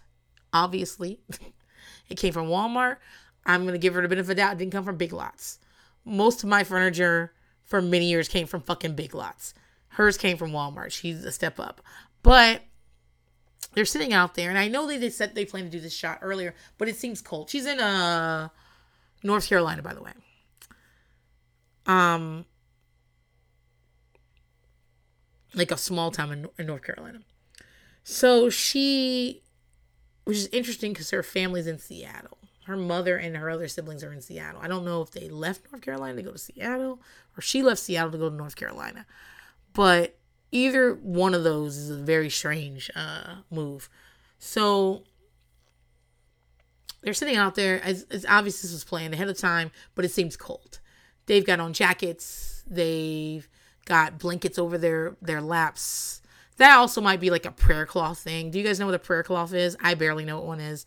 It's like this thing you put on your lap so that I'm sure it has some other use, but in my experience, it's been so people can't see your legs and you can be modest in church. Like the usher gives you a prayer uh, cloth to put over your lap when you sit down in your skirt. But that's what they look. That's what it looks like to me that they're doing. Um, Iyanla has many iterations. Um, the one thing Iyanla is always gonna have is incredible foundation garments. What I mean is like um, compression, like what is it? Fit. Uh, st- the shit that you wear underneath your clothes to make to smooth things out. She has incredible, cause this is she she's very pop pop pop. Um, and this is an older lady. I don't know how. Let me check. I'm back. Iyanla is no spring chicken. In 2023, she is 69 years old, and this is about seven years ago. She's 62, but her like, I she's wearing foundation garments of steel. Like she's very smoothed out, but she's also in her era where she's her power lesbian era. She's got like an asymmetrical haircut with like shaved sides and back. She's got like a little bit of like honey blonde in it and but she's also like wearing like a skirt suit with a turtle white turtleneck, white white clothing. Like somebody who wears head to toe white is confident, okay? And she's got like a little scarf like over her shoulder and across her like she's definitely she definitely dresses like the first lady, okay? She definitely dances, she dresses like she's about to lead a women's conference. And she leads many women's conferences, so this makes sense. But that's the era she's in because her hair changes often. Like I Iyanla used to have like a bald head. Like she she looked amazing with it. But still, and this one she's got it's asymmetrical. She's got the shaved sides in the back, and she's you know she's got a little bit on top to like flip around if she needs to. You know, um, and Marie looks like a child. I, she is 27, I think, at, at the time of the filming. But she could easily pass for like 19. Easily. Um, she's what when I lived in Louisiana, um, they introduced me in Baton Rouge, where I went to school. They introduced me to a term that I had never heard before, and it's po. And what it means is that you're small and not in a like you know, how people glorify thinness. Not like that. Small in a way that seems like you don't get enough to eat. It's po. You you ain't got no meat on your bones. You, you, you you're skinny in a bad way. I would say that about her. She's small. She's a small person, um, and very skinny. Uh, she, I've there were many interviews with her, like on the Today Show and various other things. She always looks out of place. Her clothes are too big, um, which makes sense. I mean, the clothes are being bought. Like, especially the the interview on the Today Show, she just won the lottery. Clothes are being bought and stuff. This is not. She's wearing high heels, but she's so small, and the way she sits, she's like knobby kneed. Her her her toes point to each other. Um. She she's got such a small face and small eyes, but she's wearing a very large wig. It is a lace front wig It definitely is expensive. I'm not saying it's it. I'm, she ain't wearing Beyonce hair, babe. She's not. She's not doing that. But it's expensive for what's around there. She's probably wearing like. It's obviously human hair. Uh, it's got honey blonde. It's black and like blonde, like two toned. And I've talked about this before. That fucking TikToker. Don't ask me what her at is because I don't know anybody's at on TikTok. Um, the one she's got two dogs. One's named Princess and one is Pernell. And she's always putting a wig on Pernell on, on Princess's head, and it's like a, it's like a or like flipped over her face over one eye. It's like it. The wig is uh, the wig overcompensates Princess all the time. She always get apparently. I've I've read the comment. She goes to get baby clothes, and so Princess is always wearing like a pair of jeans and like a bodysuit, and her pants keep fall like. Sometimes she's on skates. Sometimes. And the woman treats her as if Princess is her hot in the pants daughter. Like she has to run up on her at the park with the boys. She's been cutting school and Pernell hasn't told her. Or like she's wearing shoes that her daddy got her. And, and these are shoes that, did he buy Keisha these shoes? What are these? Like it's, Keisha could play rough. Let him tell, I'm come down there. Like she's, she, this is, and, and this is why it's just funny. And I think dogs with human names are funny Princess is a human name. Argue with your mama. And Pernell is a black human name. There's this one video where she rolls up. She's driving. I guess Pernell got out. And she rolls down the window. He's like a, a poodle mix. His white poodle mix. And she rolls down the window and goes, Pernell, get home now. Get home now. And he looks at her, starts walking and starts running towards the house. And she's like, yelling at him like he's her son that like stayed out too late and I don't know. I enjoy dogs with human names and I enjoy dogs with old black man names like Otis and Leon. I, I just I, I really enjoy this. She makes me laugh a lot. And Marie looks like she got on one of Princess's wigs. That's what she looked like. It, it's overpowering to her. She looks like Lamb Chop She's got a like very big lash. She just she she she obviously needs a stylist, but I mean, you know, whatever. Um so Iyanla is she, she's a stunt queen, okay? She loves a fucking prop. And one of the things she does, she comes out with these like gold bricks. They're they're probably styrofoam and spray painted gold. Like I always think the people on Iyanla's like crew have to do all these arts and crafts all the time to make these props.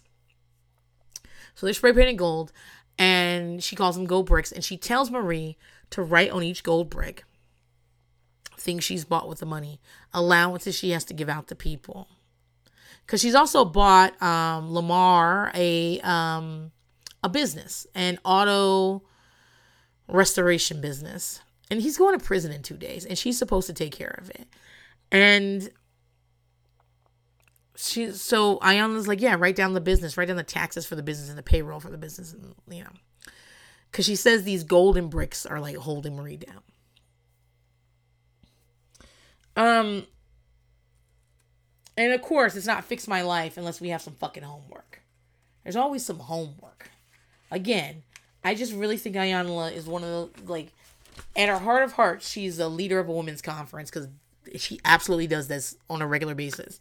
And this is what she's doing on the show. So, Iyanla also tells us the house is trash, and we do see some stuff. And this, I mean, it's not the biggest plantation on earth. It just isn't.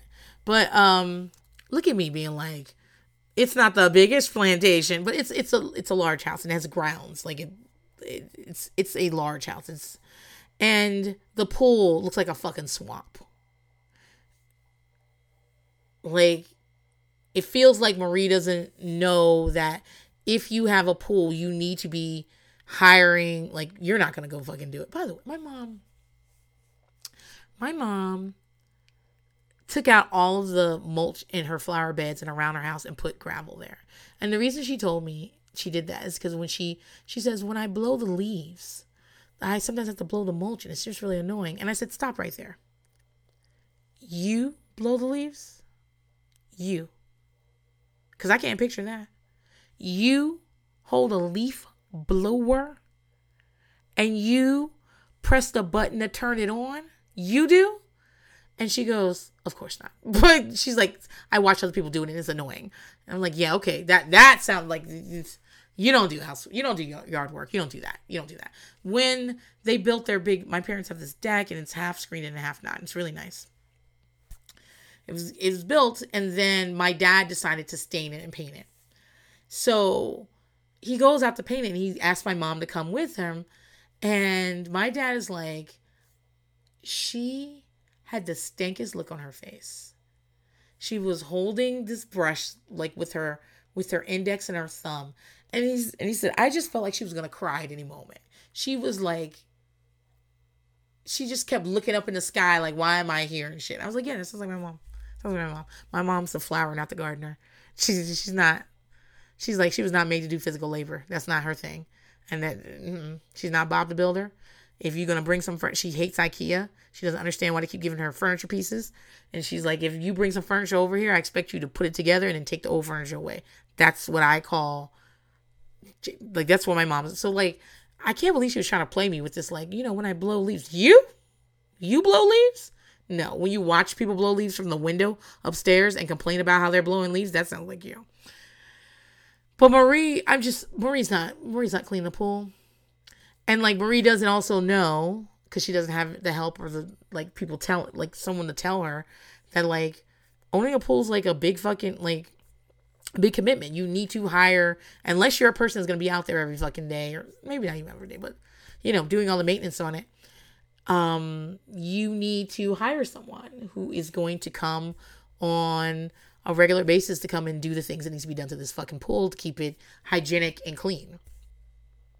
And you need to close it up in the winter. And you you know what I'm saying? Like there's there's things you gotta fucking do. But it's like it looks like a fucking swamp. They go through some of the rooms. The rooms are tore up. There's like shit just piled up and like head to toe in one room. She's got this fucking couch, guys. This couch is definitely a Big Lots couch. This is a cheap fucking couch that every furniture wholesaler sells. You gotta watch it because as soon as you see this couch, it's got like a chocolate vinyl base. I've owned this couch, guys. It's got a brown, like a um, uh, like a chocolate milk type brown, like cushions, and you can like it's it's a very specific couch. It's so hard to describe. I've owned this couch.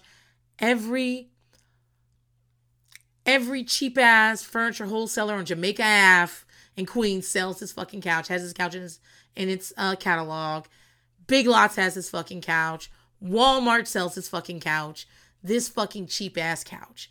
And the cushions always slide and the cushions are all fucked up on her couch. Like the house looks fucking terrible no like she doesn't no one's taking care of this is a large home and it's the type of home that like you're not gonna live in without like hiring someone to like come and clean and like you know and then they've got like these dirt bikes and mo and like atvs all over the property like one's in a bush and she's like oh i bought this for the kids and they lost the key and now we can't move it and at one point, Iyanla does say they don't clean these dirt, dirt bikes. And I'm like,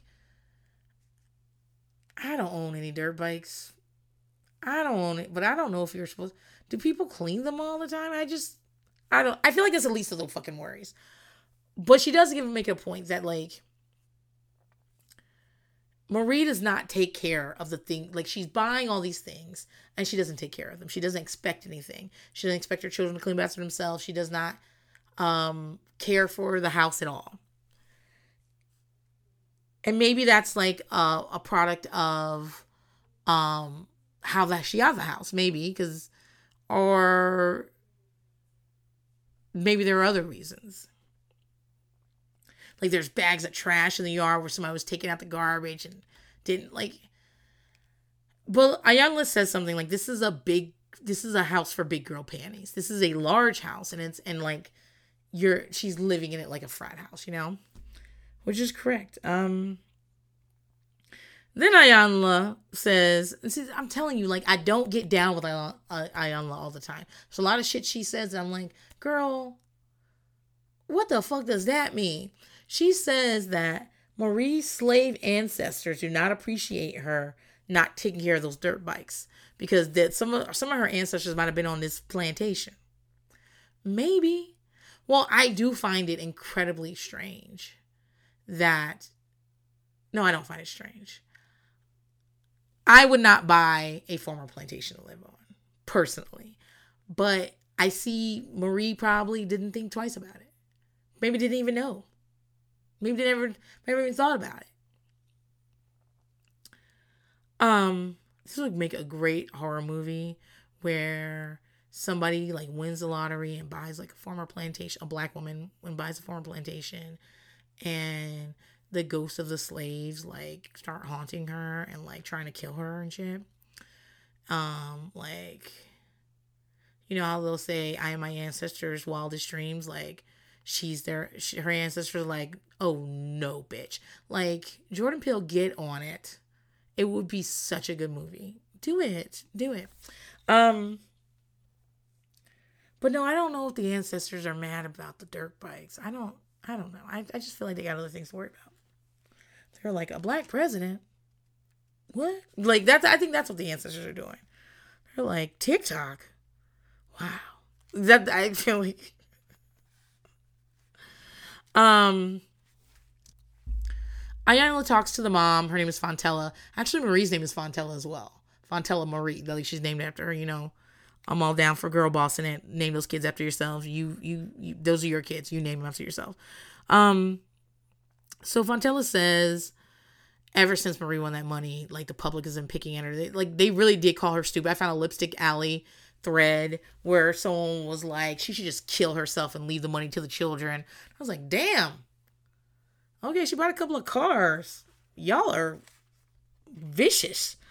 But she, people think she's stupid. And the public has been picking at her ever since she won the money. Here's what I found interesting. Apparently, during the pre-interviews, because this is how Iyanla knows this. This is how all talk show hosts or hosts at all know these things. I mean, how else would she know they ask these questions? During the pre-interview, Fontella has apparently told production that she is the one who picked the lottery numbers. So what happened is that she'd had a dream about her third child who is is passed on and she had a dream about him and the numbers came to her they were his birthday. He was the third child and he would have been like 25 or something like that. And she either marie sent her to buy tickets or she asked marie for money for buy lottery tickets and she chose the numbers. And she gave the tickets to marie and marie is the one who like cashed in the thing. Now Iyanla keeps talking and trying to imply that this Fontella is the one who won and Fontella is Fontella's money and that she gave this wealth to Marie. Fontella says she did it she she did it because it was Marie's money that paid for the lotto tickets. And Marie has four kids and she just wants the best for her daughter. She doesn't want to take anything from her daughter, which is sure. But I don't know if Fontella is the rightful winner of the money. I believe this is if this were I this is probably one of those things that you would have to like this is a civil court matter matter and it would take like wind its way through courts. I believe that what's going to happen in the end, like the person who paid for the tickets and the person who physically possesses the tickets has a strong case for being the winner um just because you bought them and you're the one who came up with the numbers is not necessary. I mean, I'm not saying she doesn't have any claim to it, but I'm just saying like if if we had to go to court and there's and there's to be a black and white decision, I believe the person who whose money purchased the tickets, who sent you to go get the tickets, they paid for the tickets and the tickets were then given to them. So they physically possess them. I think they would have a very strong case that they are the winner and not you. Um, but we'll see, you know. So Well, no, we won't see because they're not gonna. She's not gonna sue her. She says she wants her to have the money. So, also, we find out at this point that Fontella has Marie's kids in Seattle. Uh, Marie bought her a house, and the kids are in Seattle. And she's down here smoking weed and running around with Lamar. Okay. Oh, by the way, oh, you know, I'll talk about Lamar later. One thing that comes out is that Marie's father was selling and using drugs. He also went to prison. Um, and Iyanla makes sure to point out that Marie is following, like, in her mother's footsteps. She is dating someone who is a drug dealer and is going to prison. So the next day, now they keep saying next day, next day, next day, but Iyanla's clothes don't be changing like it's the next day. So I don't know what the fuck the the the the um the voiceover is talking about. So the next day they go up to the business that she's bought and they meet Lamar. And we find out he has three kids already, and then plus the one he's got with Marie. Um, again, 32. He look he's 32 if you if if you tie him to the back of a horse and drag him through town through a creek back up through Main Street and you did that for 10 years, yeah, he's 32. That's what 30 that's what his 32 looks like. Um Lamar says his mother was on drugs and didn't take care of him. She died very early. Um he says that he was very shocked that Marie bailed him out. Although I saw quotes of him being like, "It's her money; she can do what she wants." Da, da, da. I'm like, I'm sure, I'm sure you think she can do what she wants when it's to bail your ass out of prison. Um, millions of dollar bonds. So, but he says Marie's the first person to do anything for him ever. And Iyanla Okay, this is her opportunity to seize on the fact that his mother died, was addicted to drugs, and died of drug related compl- of drug related death of some sort, and that he sells drugs and he pumps the poison into the African American community. Iyanla is a big fan of respectability politics. Remember, she's like 62 when this is being filmed. Iyanla is quite conservative for black people because she's older. Um, you know, by the way, the whole time she's talking to Lamar, there's a fucking countdown on the screen saying how much longer it got till he go to prison. It's like 24 hours. And I'm like, that is disrespectful. is someone also yelling out, Lamar, you got 23 hours and 30 minutes now? Like, like, damn, man. Get a minute break. He leaves for seven years in about 24 hours, and they don't really have a plan they sit there and they start to talk about how like what's the plan for the business. I'm like y'all been know he's going to prison. Y'all gonna wait till the day before? This seems like disorganized. And it's not that like if that could possibly be editing and production it could also just be marie and lamar who seem like disorganized people. Um and not also that like i i i'm waiting for um marie to be like well, we have a, you know, there's a manager, there's a guy that's like in charge of this shop. Like, it's not Lamar. Lamar's hardly ever here, and that's probably more, whatever. But she's probably gonna have to sell that shit because why would you have it? You you bought it for Lamar, probably so that he could have a legit business to say he worked at while he was out on bail. And why would she buy that for him? He's had these cases pending since she's had that money. Why would she do that? Well, I know why she'd do that, but I'm just, I'm, don't try to make sense out of something that was not made in sense, you know? It's just to make you go crazy. So, Iyanla makes him write his own baggage on some gold bricks. Um, the things that are like weighing over him, like the fact he's got three kids. His oldest is nine. He's going away for seven years. And he's leaving those kids exactly how his mother left him. Um, this business that that is supposedly his, and now he's leaving that with Marie. And so what she does is she makes him write a bunch of things on these bricks, and then she totes these bricks, these bricks back over to the plantation. And she talks to Marie and she explains that Marie, these are your bricks now because he's leaving. Um both Marie and Lamar look like they look like when you come home and your dog was eating out the trash and he knocked it over and it's all over the kitchen and he knows he wasn't supposed to fucking do that and he knows you're gonna be mad at him and he's just looking at you like mm. Somebody broke in the house and, and ate all the was eating the garbage not me it wasn't me it wasn't me that's what they look they like they got hang dog expressions on their faces um and lamar isn't really participating and iyanla stunt queen extraordinaire is good for walking out on people. She was like, I am not accustomed to leaving my home to try to help people and they don't even look me in the eye and they don't participate. No. And gets up and walks out. And what happens is that someone who works with her, I guess they call her Dr. D, because she works with, Iyanla says she works with a team of people, which I believe. I, I believe there's like a billion people in that fucking house. Like on the Braxtons episode that I did with Nadia, um, there are a ton of people walking around that fucking house with them. So Dr. D comes out and talks to Lamar and you know, she's she's she sounds competent. She's like, "Tell me what you're feeling right now. Tell me, let's talk about this." Um she she doesn't seem like this is her first day. Um and he says that he spent the day talking to his children about the fact that he won't see them after tomorrow. And I'm like, once again, it's a little late. Like, this isn't a. They knew already, right? That nine year old knew already that. Like, you didn't tell them the day before you went in. I mean, I'm sure they know. They hear adults talk. But I guess what he's saying is that he spent the day with his children. And he feels shitty. Of course you do. Like, you fuck those kids over. Seven years is a long time to be without your father.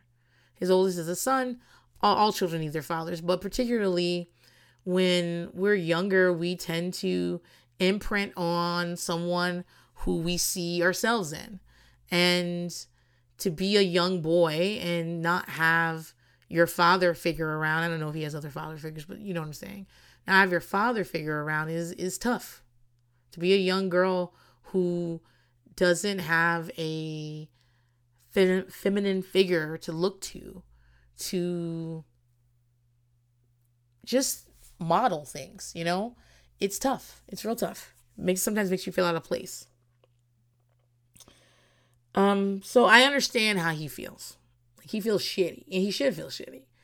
Like he, he, there are many victims, and some of them are your children who who you will not be able to financially support, and you will not be able to um support in a real way of any kind of way. Um at this point, so Iyanla comes back. She as long as he's talking, she's willing to like, you know. And Marie comes back. And at this point, Iyanla Iyanla I can't wait till we get this Karuchi episode. Those mammy titties. Um, that's the the uh Neffy and Solo episode where she makes Solo lay down in the middle of a field and cry.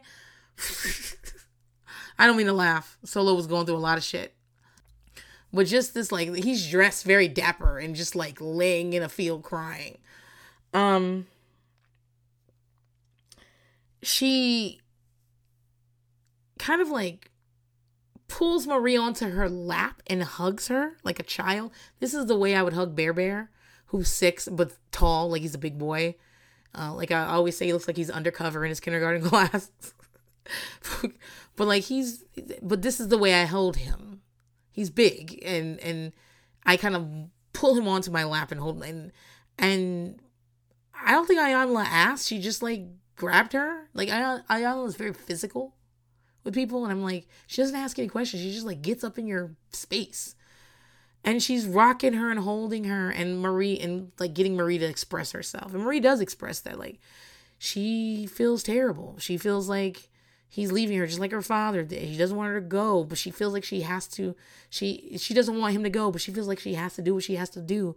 And there's all this stuff that's that's on her table on her plate now and she doesn't even have her mother and she she just she feels lost and you know, I Iyanla's rocking her, and and Lamar is looking out in the space while this is happening, and Marie's crying, Lamar's crying at some point, and and Iyanla is doing like positive reinforcement, like "good girl, yes, yes, yes, so proud of you." Get this. like it's it's it's a strange scene. Like if you only saw this clip, you'd be like, "What the fuck is going?" And in fact, even if you saw the whole episode, if you're not familiar with how phys- up close and physical Iyanla gets with her people, with the people on the show, you'd be like, "What is going on?" I know that lady looks young, but that's a woman. Is she why is she being rocked like that?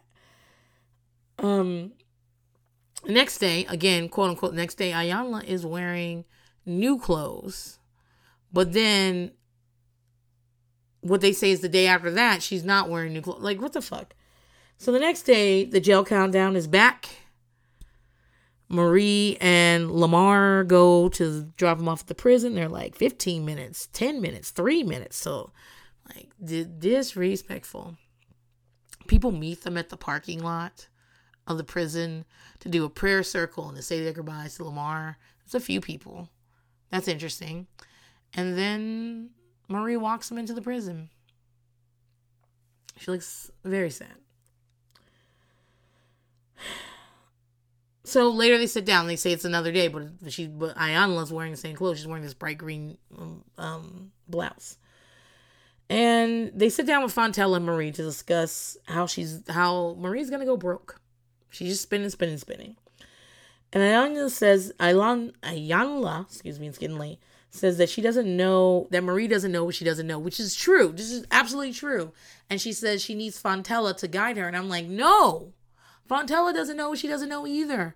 You need a white man in a business suit that cheats on his taxes to help you. Somebody who deals with money. Someone who does this all the time. You need a backup who's also going to check what he does. You need this is this may not be possible, but you need to not give him power of attorney to sign for you. You sign everything. You read everything. You sign everything. You have it audited. You, but you, you like you need somebody who can tell you how to make your taxes stretch the most. You need someone that goes, okay, if you buy a 6,000 square foot home, you also need to figure in utilities are going to be hell. That pool needs maintenance. You need domestic help in here. You and four kids are not going to live here and this is going to be okay.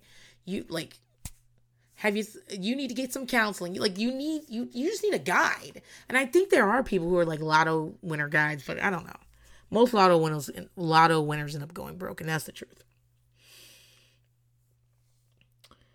so but what they end up talking about is how marie says to Fontella that she wants to know why of all the kids she's the one that got slapped in the face. She was the one to be hit like that. And not the other kids. And Iyanla mentions that like slapping someone in the face is the ultimate disrespect. And um I don't believe that because your face is how you see the world and slapping someone in the face is like the ultimate disrespect. I find that the ultimate disrespect is spitting in someone's face. This, this it's it's on sight forever from if you spit on me. But I can see what she's trying to say. And Fontella says that she would be frustrated when Marie would be talking back. And I'm sure she also saw Marie, herself and Marie, and her father and her. And she apologizes and they cry. And and she's like, Well, why didn't you tell me you didn't want to be slapped in the face? That's I'm paraphrasing, but that's essentially what she said. And Marie says the right thing. I was a fucking child. and also like, why the fuck why the fuck do I need to tell you I don't want to be slapped in the face? Do you need to know that you don't want to be slapped in the, you don't want to be slapped in the face? Then Iyanla makes Fontella tell Marie how Marie won the lottery. Apparently Marie doesn't know this. So she tells her. And you can see Marie's face darting back and forth. And part of it is that like I think she immediately recognizes it true because she she probably remembers those fucking numbers. They might be one of the tattoos on her. Um, if I would shit. And as she's explaining the numbers, it makes it very clear. Although, I mean, Fontella could be fucking lying. She could have known the numbers too and be like, yeah, that's because some of this shit's kind of random. But Marie's pretty defensive. And I would be too, because I was like, why are you telling I'd be like, why are you telling me this now? Are you telling me that you think this money belongs to you? Um Marie says she wished she told her earlier. And Iyanla tells Marie to stop being so defensive, that her mother wants her to have the money. I'm like, why are you framing this like Fontella gave her that money? Like, I don't know. I'm pretty close to my parents. So it would be nothing for me to give my mom like $10 million. It would be nothing. Out of 88, yeah, have, here, have it. You pick the numbers, have it. It would be nothing for me to do that. Or to like, my parents have a house and they love it, so I wouldn't buy them a house, but pay off their cars or like send them on a, like a like a badass vacation or something like it would be nothing for me to do that. Um but Fontella and Marie don't have that that relationship. And so it would be I I understand how Marie's like, wait, what does this mean? And also you wait till we get on the show to tell me this? You know, Iyanla then tells basically says to Marie that your mother is your mother. You only get one. I'm like, that's bad advice. Um, you know, there's a lot of things you only get one of. Doesn't mean you should like. Doesn't mean you should hold on to it. But she says something that like hit me fucking hard. She said, "One day your kids will be sitting here. They'll be sitting there, and you'll be sitting there, and they'll be saying, um, you know." Why did you send me away as soon as you won the Powerball? And they'll be saying like the things that you did wrong. And then Iyanla says, Mothers do the best we can and it's never enough. I'm like, ugh. Because one of the things I've kind of I tried to resolve resign myself to is that my children, I am making mistakes every day, whether I know it or not sometimes I see the mistakes I'm making. I can try to rectify it, I can apologize and move forward. But there are plenty of times I'm making mistakes that they that that I don't even fucking know about, and they will let me know. Eventually, we will be having conversations about what how who I was to as a mother. And as I keep telling you guys, in the case of um, I don't think it's Brittany Glanville. Oh, Shanna Moakler. That I don't get to say whether Shane is a good mother. Her children do. And so, like, the ultimate test of like how well you parented is what your children think. They'll tell you. And so, like, I can do my best, and you guys can compliment people compliment me all the time on my mothering, and and sure, that's great, that's wonderful. But the true test of of whether I did the right things or what my children think of me and think of our relationship, and I will have to. I'm practicing right now I hey guy like they're gonna talk to me they're gonna say things they're gonna be like this time you hurt my feelings. This time you made me scared of you because you were yelling. And what was i supposed to do? You were yelling really loud right there. And then that like or you always made me do this and i didn't understand. And i always felt this way and and that was wrong. Or you made me feel this way. Yeah they're gonna be saying it. And i'm gonna have to say hey i did the best i thought i did the best i could my best wasn't good enough and I'm sorry. I'm sorry. I didn't know that that was happening, or I didn't know that it came off this way. I didn't know at the time I thought I was doing what I should do. And it turns out you're letting me know, no, it wasn't what I should do, and I was wrong. And I'm sorry. What can I do? What can I do now to help you heal from this? Or what can I do now to strengthen our relationship? What can I do now to make this up to you? What what what can I do? I'm gonna have to do that. I'm gonna have to do that all many times for five different people. Six if you count my stepkid. And so like just get ready because it's because I'm making mistakes right now. Right now, I'm recording this podcast. They're gonna be like, all you cared about was your podcast. You were always like, I gotta go in there and do my podcast. And then you wouldn't let me listen to your podcast. And then you delete it and block the podcast app off my phone so I could so I wouldn't be able to listen to it? Yeah, I did do that. Sorry. I'm sorry. Gut punch. Anyway, uh, that it kind of ends there. Um were there any lives fixed? No. Lower your standards. Lower them. Um I do want to say this. Lamar, like at the end of this, um, they say that Marie moved her kids away from that location um, to an undisclosed location. And that could be said for several reasons. Like, maybe she just doesn't want producers to know where she is. Maybe it was like, none of your business where I am. Or maybe um, she's got to move because of the shit Lamar was doing with his drug dealing. Yeah, you don't fucking know. But she intends to, like, they're engaged and she intends to stay with Lamar until he gets out. But she doesn't. So what happens in 2021, he ends up suing her because they break up, which they were going to. See, the re- like you already fucking knew that. The reason Marie kept paying millions and millions of dollars to get Lamar out of prison is so she didn't have to be alone. She needed to be with him. That's she would she's not doing 7 years, babe. It's not going to happen. So, and not that I think she should. In fact, you know, I'm one of the people that was calling Marie dumb on the internet. She should have broken up with him and me. I would have never returned a phone call after I got that money. I would have never returned a phone call again. Like you were my loser boyfriend I had when I was staying in the trailer in one room with four kids. You are not going to the lotto with me. Like, no, no, no, no. No, no, no. If you want to see your baby, she will be down at the Howard Johnson's. I will get her a room. I'm just kidding. But I personally would not be. Me and Lamar will be done at that point.